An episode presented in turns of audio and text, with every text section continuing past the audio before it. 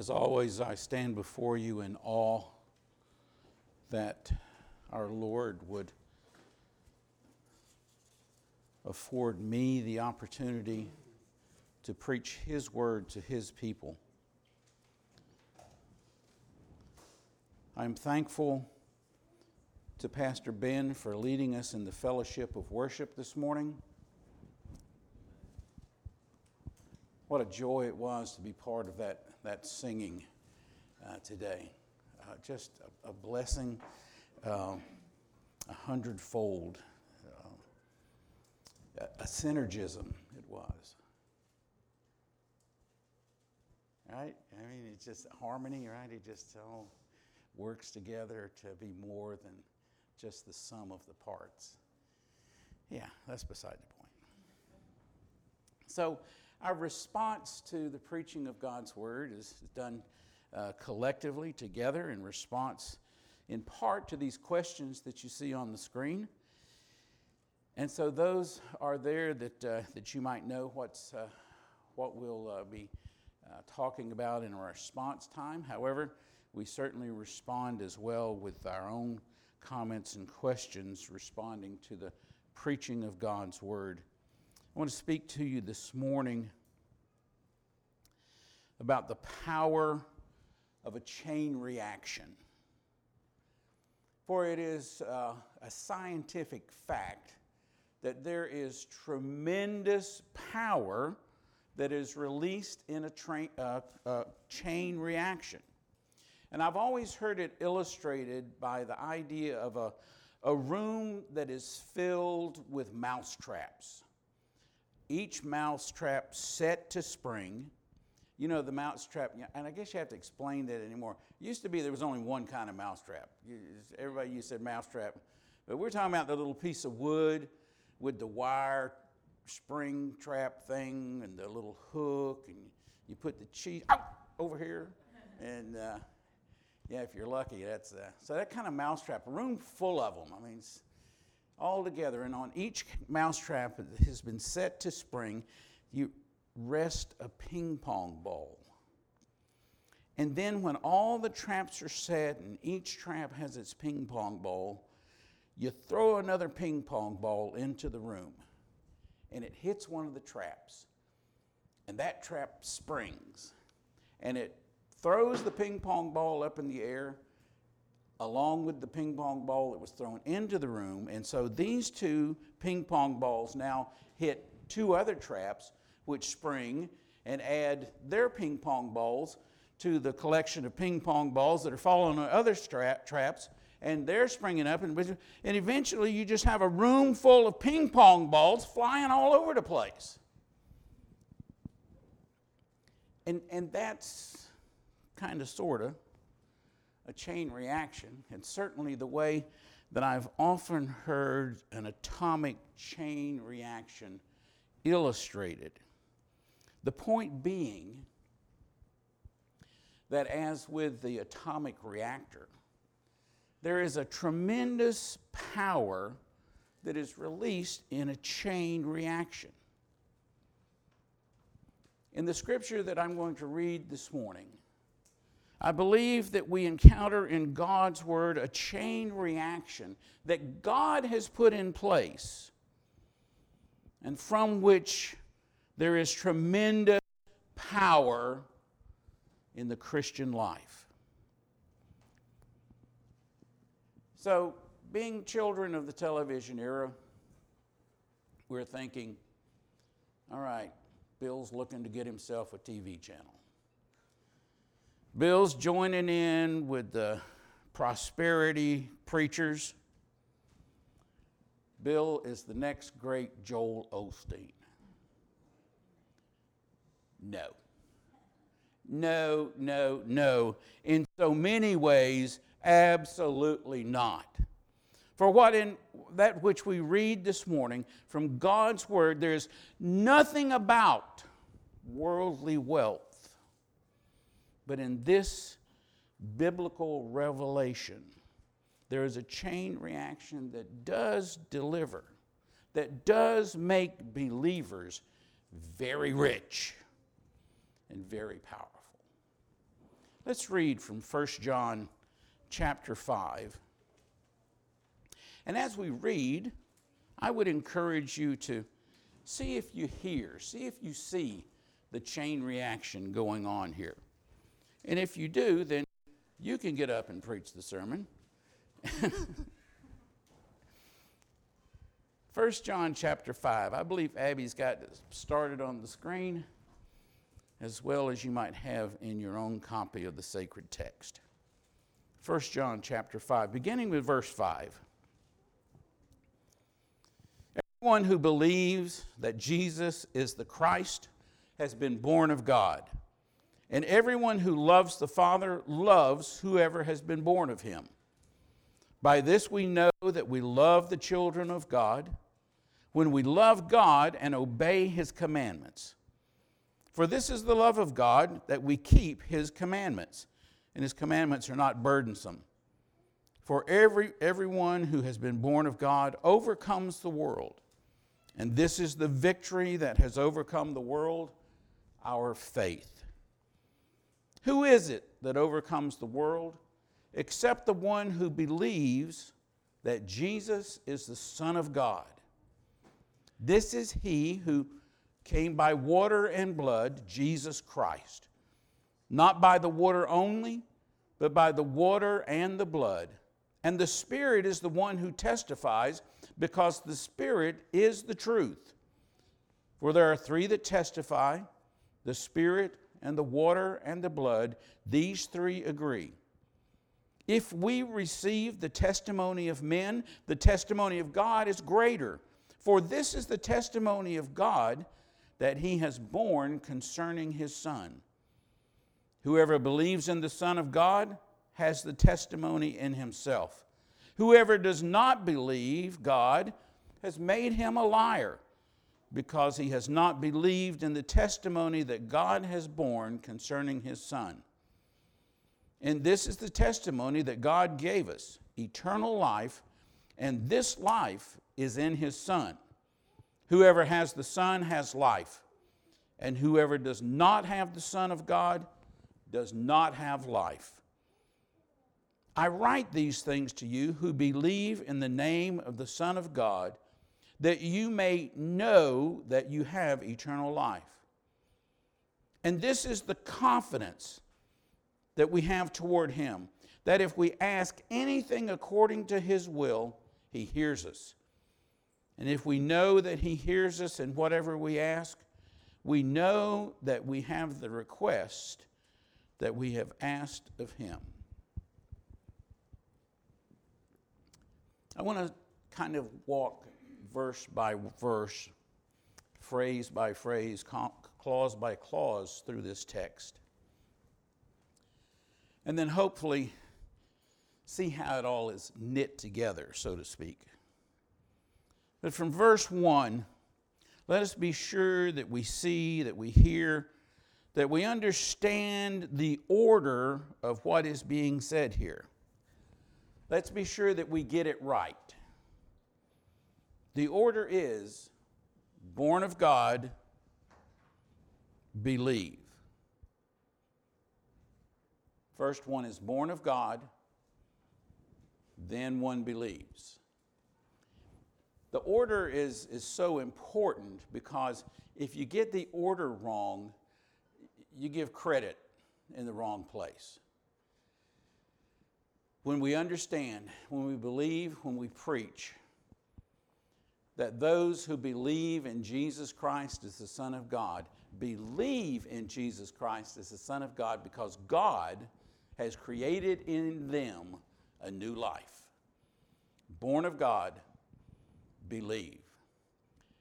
And in that order, born of God, believe.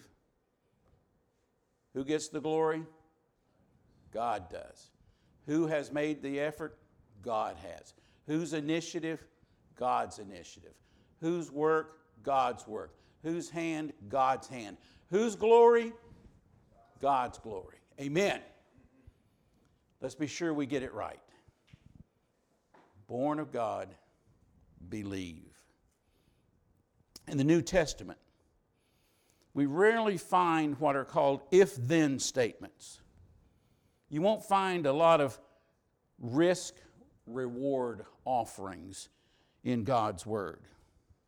But what we do see are what are called indicative imperative statements, where we find a, a statement of fact, that is the indicative, and then a statement of the action, consequential action of that statement of fact, the imperative.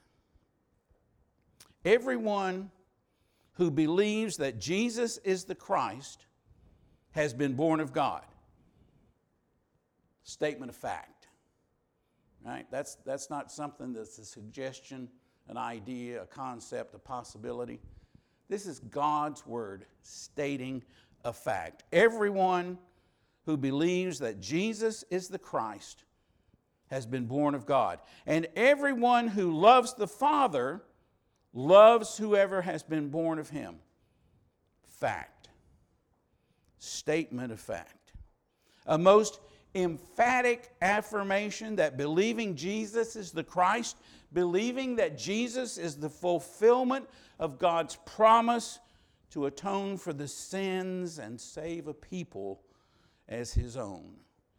That belief is a product of being born of God and that loving God, the one who blesses with new life, means that you will love others who have likewise been born of God. These are statements of fact from God's Word. These are affirmations of truth that God has set before us. These truths related to one another woven with each other are a consequence. They follow on, they connect with each other. And this is the beginning of a chain reaction. By this we know that by this we know that we love the children of God when we love God and obey his commandments. For this is the love of God that we keep his commandments. Now, the way that we have certainty, the way that we can be sure that we are in that truth relationship, born of God, believing in Jesus Christ, loving God, loving others who have been born of God, as we can know that we are in that truth relationship, that truth cycle, if you will, is by our willing obedience to God's commandments. We're told in Matthew chapter 22, verse 37 through 40, you shall love the Lord your God with all your heart, with all your soul, with all your mind. Jesus said, This is the first and the great and first commandment. And a second is like it you shall love your neighbor as yourself. And Jesus said, on, on these two commandments depend all the law and the prophets. And then Jesus says to his disciples, as we have recorded in John chapter 13, verse 34 and following, he, Jesus says, A new commandment I give to you that love one another. Just as I have loved you, you also are to love one another. By this, all people will know that you are my disciples if you have love for one another. One another. This truth cannot be overemphasized. This truth cannot be overstated. This truth cannot be stated too often. For it is a fundamental truth for those who are followers, those who are disciples, those who are lovers of Jesus Christ, the Son of God that we love one another. It's a simple proposition. And yet, it is one that can be made so very complicated by some. And we all know that pages and pages can and have been filled with list of don'ts. Don't do this and don't do that. But the love of God that is offered to us from God's Word, the love of God that is made known to us through His Son, the love of God which we are called to imitate, is not negative. It is not a, a negative thing, a takeaway, a don't do, but rather the love of God and the love that we're to show one another is a positive, not passive, active. Everywhere we read in Scripture, that God loved us. Amen. Here we read that our love for God is demonstrated in obeying His commandments. And His commandments are to love Him and to love others. It's circular reasoning, but it makes perfect sense. And His commandments are not burdensome. Obeying the one we love is not hard. It's not burdensome, as the scripture. Obeying the one we love is, in fact, a joy, a delight. We are glad to do as he commands. Why? Because we love him as an earthly father whom we love, we want to do what pleases him. Of course, not every son or daughter requires the love of a loving father. We're, we're all too very familiar with the rebellious offspring, the one who breaks a father's heart with destructive behavior that runs so very contrary to the manner in which the Father has taught. But for the believer, for the Christian believer, the one who has been born of God and so believes in Jesus Christ, the Son of God, the path to loving obedience has been paved by God Himself. We love one another because He has loved us. For everyone who has been born of God overcomes the world. And this is the victory that has overcome the world our faith. Who is it that overcomes the world? Except the one who believes that Jesus is the Son of God. Now, this term, the world, is used in a, a few different ways throughout the New Testament. But in the final analysis, it's going to, it's going to come down to the, the world of, for which we, we are concerned is the world which represents temptation and sin.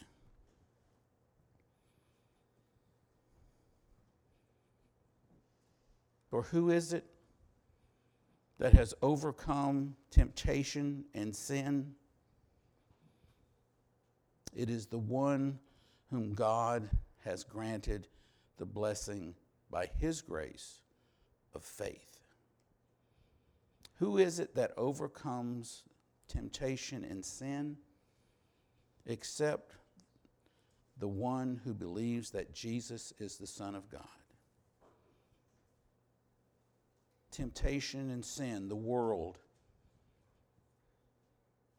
is that rebellious spirit. That spirit that says, I will. That spirit that says, I can. The spirit that says, I don't need a Savior. The spirit that says, I'm good enough. The spirit that says, I don't need God. And the spirit that says, I don't need you. The world is temptation and sin. Temptation, that, that attraction. I fear that so often we're inclined to be ostriches, ostriches, big bird with a long neck, stick our head in the ground, pretend like the temptations are not there constantly. Pretend like we can bring temptations right into our own living rooms and there sit with them and not be affected by them. Believing, pretending, putting our heads in the ground that there's no seduction, temptation. There's no draw. There's no, no attraction that would draw us away from the Lord our God and draw us into the world of temptation and sin, drawing us away from obedience, drawing us away from love. The world of temptation and sin, denying God denying God's love, disobeying God's commandments. I know, no doubt, many of you along with me think of Romans chapter 1. For although they knew God, they did not honor him as God or give thanks to him. But they became futile in their thinking and their foolish hearts were darkened. That's that rebellious spirit. The fool has said in his heart, right, is no God. There's only one. There's only one who, who ever overcame temptation and sin.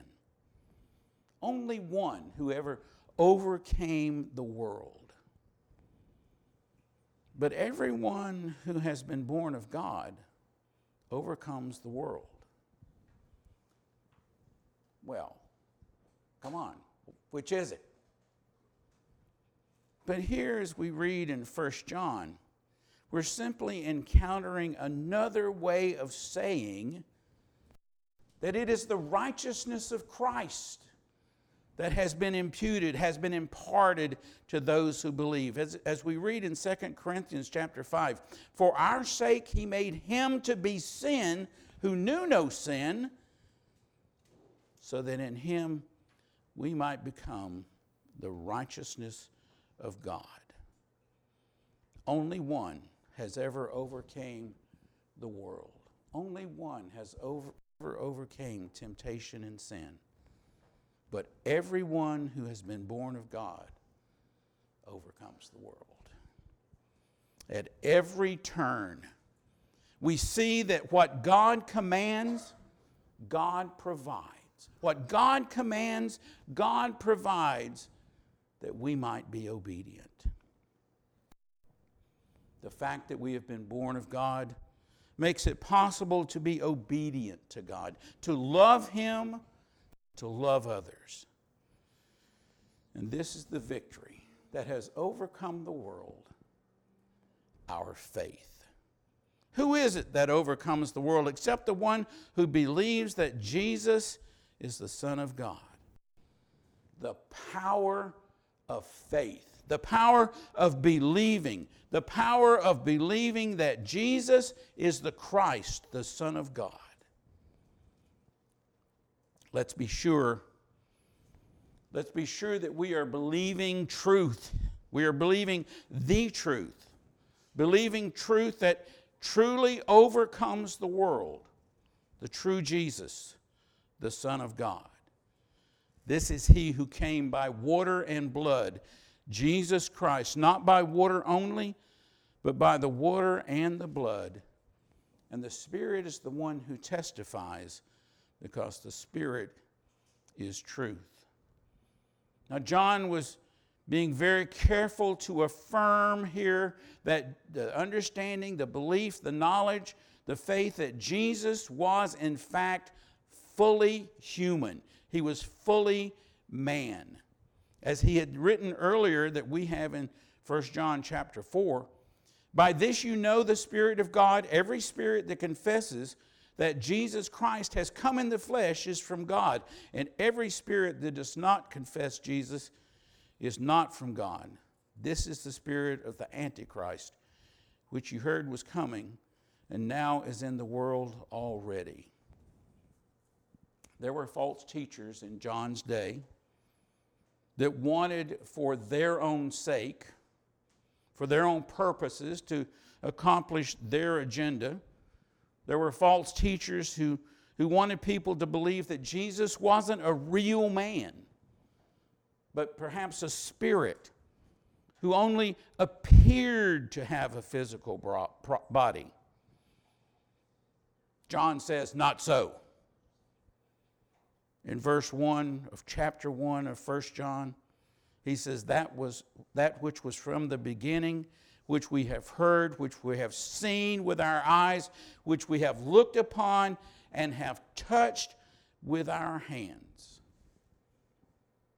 Jesus said, or John says, Jesus was fully man, fully human, even as we are. Jesus was born just like every other man since Adam. And Jesus died like every man by water and blood. And the Holy Spirit affirms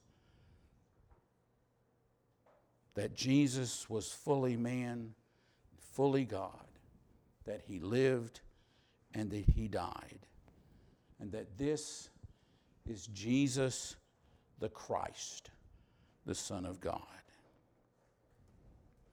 Jesus had said that he would send the Holy Spirit, and he said he would send this Holy Spirit for a purpose. John chapter 15, but when the Helper comes, whom I will send to you from the Father, the Spirit of truth, who proceeds from the Father, Jesus said, He will bear witness about me. The Spirit of truth, as Jesus had promised, the Spirit of truth, as Jesus said, the Spirit of truth, as Jesus told us to expect, has in fact come into the world and indwells every believer who is born of God. The Holy Spirit, the Spirit of God indwelling those whom He has given life, is the final, ultimate witness to the true Christ Jesus. Truly man, truly God. The Holy Spirit, the ultimate witness that Jesus was conceived by the Holy Spirit, born of the Virgin Mary, suffered under Pontius Pilate, was crucified, dead, and buried. The third day, he rose from the dead. He ascended into heaven and now sits at the right hand of God the Father Almighty. And there, from there, he will come to judge the living and the dead. Amen.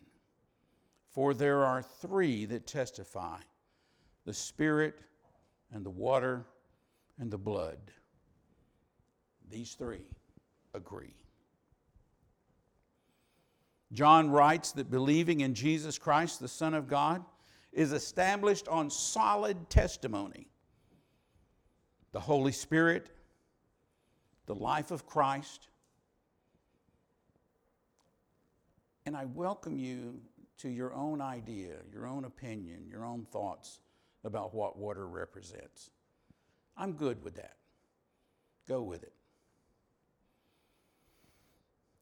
But the solid testimony that comes to us by the Holy Spirit, the life of Christ, the death of Christ, all three point to the same conclusion Jesus is the Christ, the Son of God, and He is in every way sufficient to impart eternal life to those who believe in Him.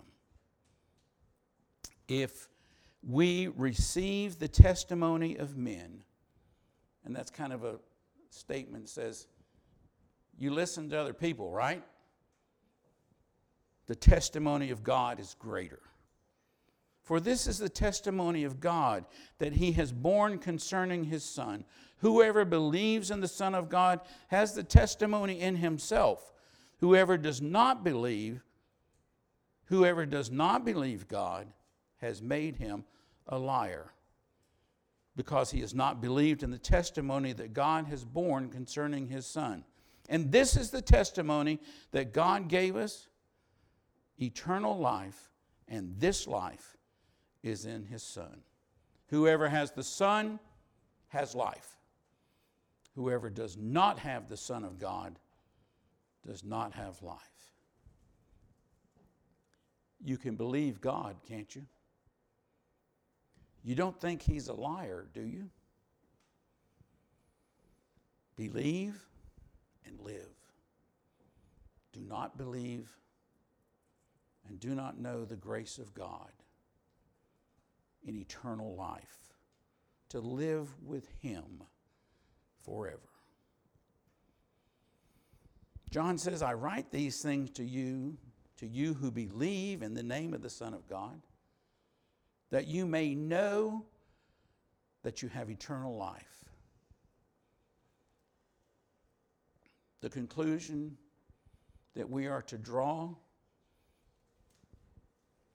is that believing in faith, accepting God's word, believing God's word, is not a wishy washy proposition.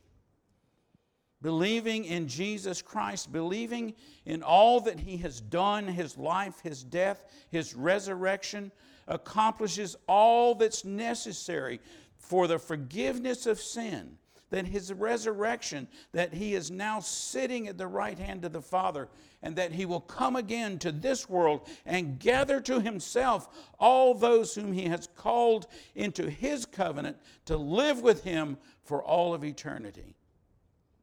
This believing is not, you know what, I think I'll take a chance. This believing is knowing that what God has said, what God has done, and what God has said He will do are certain, are sure.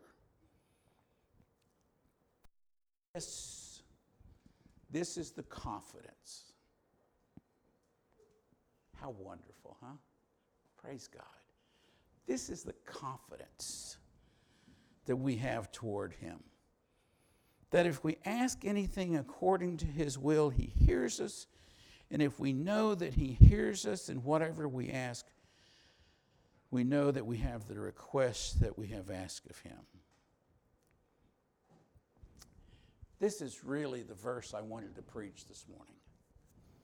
And I had to do all those other verses to get here. This, this confidence this confidence is a blessing from God. This confidence comes to us directly from Almighty God, the creator and sustainer of all that is. God the Father in heaven has granted us the blessing that we may have the confidence in the faith that He has granted to us, confidence in the gift of His Son who for, forgives our sins and paints us with His righteousness, righteousness, that we stand before righteous and holy God, covered in the blood of our Savior Jesus Christ, fully acceptable in His sight. In Christ, we can live a life of confident assurance. Christ has overcome the world, and in Him, we too overcome the world. A world that we see today is headed full tilt for certain destruction. And yet, in Christ, we are confidently living today eternal life. the fool reads these verses and says, Really? I can have anything I want? But the confidence that comes to believers is the confidence to believe that the will of God is what I want. the will of God is, is so certain, so certain that, and it is so right, and it is so rich and so good and so blessed that in the believer, the desire is so great, this great confidence that to see that God's will will be accomplished in this world. And so is our prayers. Thy will be done. Come, Lord Jesus. For you see, everyone who has been born of God overcomes the world. And this is the testimony that has overcome the world our faith. Who is it that overcomes the world? Except the one who believes that Jesus is the Son of God. A chain reaction. A chain reaction which, which results in tremendous power. A confidence, a powerful confidence, assurance of love, of hope, desire for the presence, the will of God. Being born of God to believe. Being born of God that we might obey. Being born of God that we might love. Born of God that we might love Him. Born of God that we might love Him that we might love others, that we might believe, that we might believe that Jesus is life. We might believe that in Jesus' life we see the, the will of God, the hand of God, the call to obedience to God. In Jesus' death, we see our salvation. We see the forgiveness of our sin and His righteousness covering us. And we say, greater love has nobody than this, that He lays down His life for His friends. And we see that in His death, the Holy Spirit came. And the Holy Spirit assures those who believe that they have the uh, eternal life by which Jesus overcame the world and by which his, his followers overcome the world, knowing that they have life in Jesus Christ, knowing with confidence that that which we, that which that we believe has been a gift from God in whom we have been born that we might believe, that we might obey, that we might love, that we might believe, that we might have confidence.